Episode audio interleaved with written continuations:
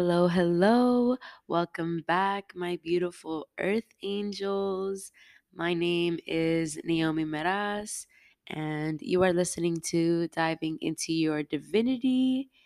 And I am a yoga, Reiki, and holistic health coach.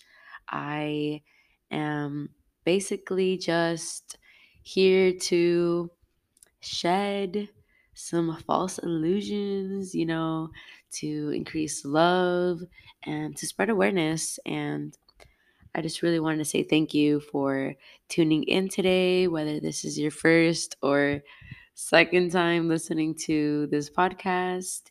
And today we're going to be, you know, diving or whatever. we're going to be digging into what spirituality is for me.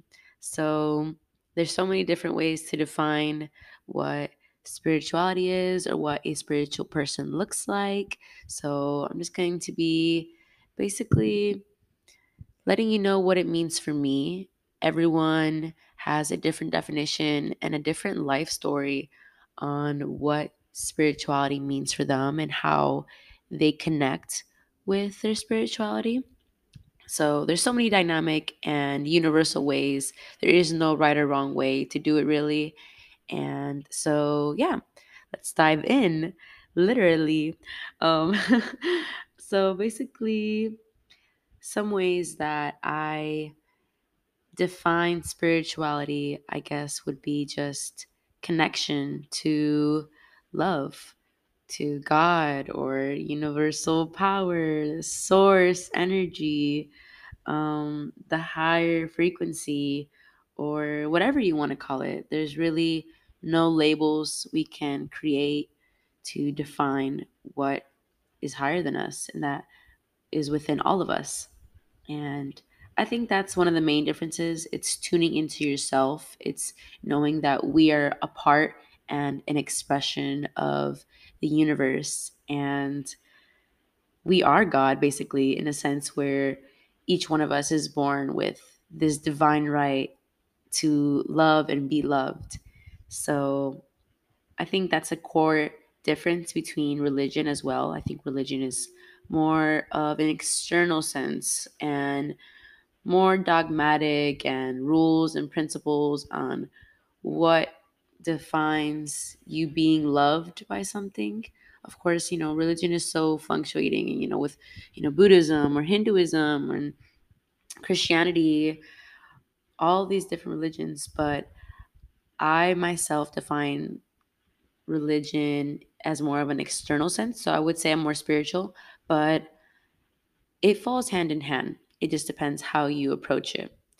And I actually believe in omnism, which some of you are probably familiar with, but basically just believing that every religion holds a certain truth and that we're all praying to this one universal highest God. We're just placing names on this love, which has no names, it has no barriers, it's limitless, you know? So I feel like it's kind of ironic when people kind of differentiate or they try to judge other people based on their religion. You know, it's not about that. It's about communing together and coming as a community to just perform sacred practices and rituals and chants and prayers. And there's no real way in how to do it. I feel that as long as we're expressing love and connecting with our highest selves, it can really be anything you want. So, personally, for me, the ways that I connect with my spirituality and divine and my highest self are through many practices. Some I could name right now are basically like journaling, meditating, yoga, Tai Chi, tarot and oracle readings.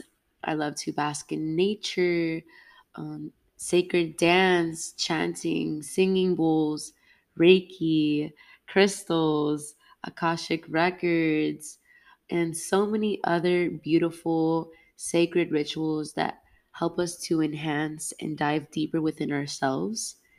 And there's just limitless and an infinite amount of ways that we can be able to connect. So there's no real definite way to do it. It's just finding what feels right for you.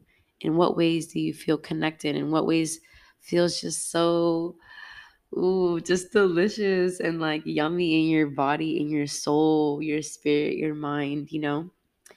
And there's no real way to go. I think that people have a stereotype or a certain mindset on what a spiritual person is, you know, and that you have to spend, you know, hundreds or thousands of dollars on these external things like, you know, incense or, you know, crystals and bracelets and of course, all of those things are so beautiful and can maybe help us on our journey or help us to feel connected to our energy level or our chakra points, stuff like that. But it's not necessary in any way.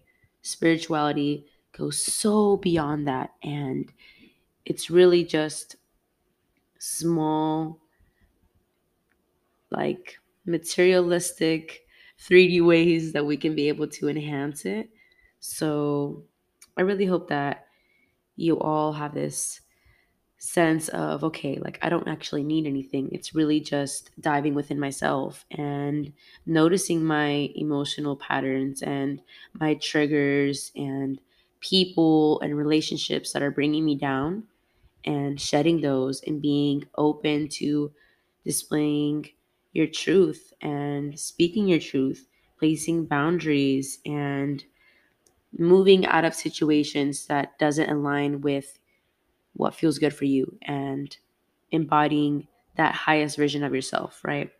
So, some ways that I know other people commune is by gardening, by cooking, um, reorganizing. It's really just that intention that you're putting into it. Everything is energy. And I'm sure that most of you that are listening, or I hope understand it to a certain extent that we're energetic beings, we're electromagnetic, you know. The sun is electric, the earth is magnetic, pulling us, you know, gravity. So we're electromagnetic beings. When people are around us, they affect us. And it's, you know, energy doesn't lie. It's inevitable for someone that comes into your energy field to not impact you in some way, shape, or form. We can all feel when that one negative person comes in the room and, you know, it's kind of draining that energy, you know, or vice versa. When someone with such light, loving energy, they walk in a room and it's like sunshine, like pouring through the windows, right? So, when we begin to notice that and realize that everything is energy, we become more intentional, right? What are you eating? What media are you consuming? What are you practicing? What is your work like? Who are you surrounding yourself with? These are all like elemental factors that fall into spirituality. It's holistic in every way, shape, or form mind, body, spirit. In every way, we are consuming our day to day lives. And our small daily practices and habitual patterns are what make us who we are and our spiritual energy, right? So for me, waking up and starting my day just with gratitude and love and allowing the sunshine to pour through the windows and starting with breath or reading, meditating, taking a sacred bath. It's really just your intention into what you're putting. You know not everyone has that opportunity to start their day like that. You know some people have crazy hours of work or have kids have responsibilities you know? So it's so important to be able to put ourselves first and be a little selfish sometimes which in reality i don't i don't really like to use that word selfish you know i think it's just doing yourself a favor a huge favor, right? Like loving yourself first and filling up your own cup before you try to fill everyone else's. And it's hard. it's not easy in a society where we're constantly condemned for you know being lazy or not wanting to do anything or being at home all the time or not constantly working on our goals and our career it's like we're not really taught to be this way but it's breaking that down and being like you know what?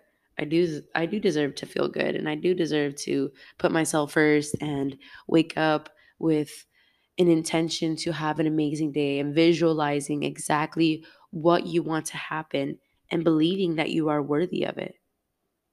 I think that's where true manifestation starts to pour in when we realize that we are so unconditionally worth every single dream that we have and that it is not greedy or selfish or egotistical to want everything that we desire and to feel good and to feel happy regardless of everything that is surrounding us. So for me, it's so much more than that.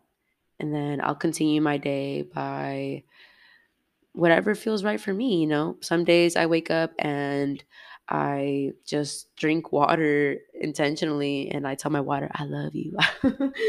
Literally, right? Because um I read somewhere that, you know, everything's energy, right? So the water starts to crystallize in certain ways when you speak to it. When you speak negative affirmations to your water, like it's like all spiky and crumbly and just rigid, right? Versus if you like speak positive, loving affirmations to it, it's like these beautiful crystallizations, right? So there's literally proof behind this, right? And people just don't know, right? And finding new ways of expressing and having like those practices and experiences within ourselves will really help us to implement everything that we desire, right? So, another way that I really like to practice and what defines my spirituality is through journaling, through personal growth, through reading and writing and listening to other people's stories. I feel that through stories, we collectively feel like we connect with someone, like we're closer, or we have this beautiful illustration in our mind that helps us to reach deeper within ourselves and start to plant those seeds within our own life so that they can sprout, right? We can't expect to, you know, plant a million seeds in one day and then the rest of the week you're you know you're not eating right you're eating fast food you're not working out you're hanging around your toxic gossipy friends and drinking and doing drugs and i feel that a lot of people have this misinterpretation that during the week they could you know do it all right do it all good and then the weekend just like completely have this reverse side where they're doing everything wrong and just plummeting their body in every way. And then it's like this loop. Like we're constantly going this little circle, this little cycle where people look forward to a day and a time that is so conceptual to our society. Like time doesn't really exist, right?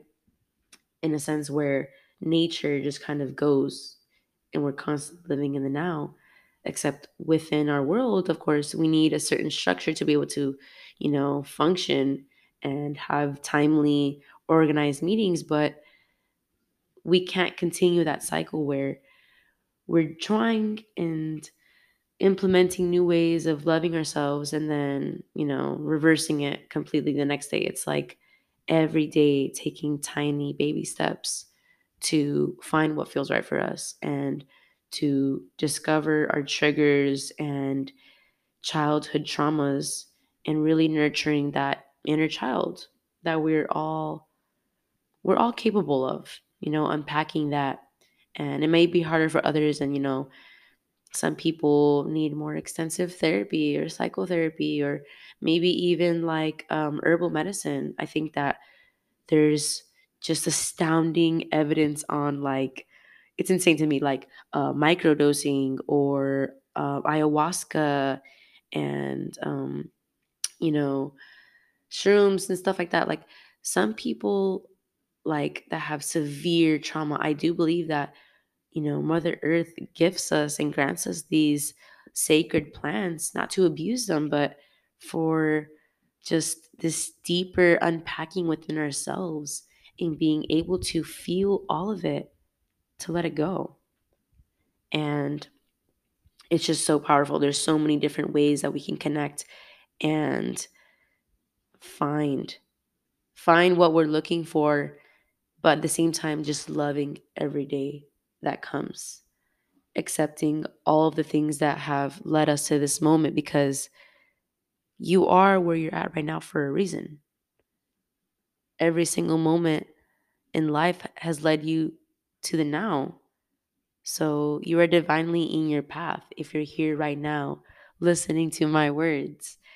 And it's just so crazy to me to feel and see people kind of like spiral through their minds or their heads and their life and constantly like, oh, like this is happening to me and I have the worst life and oh, why can't I get a break? or everything around me is falling and you know it's like you see them and you have so much compassion and empathy for them and what they're going through but at the same time it's like how can i tell you and how do i approach you to let you know that you're creating this like you're creating this reality like you're choosing to feel depressed and anxious and worried you know obviously people I do believe that some people are just born into it, right?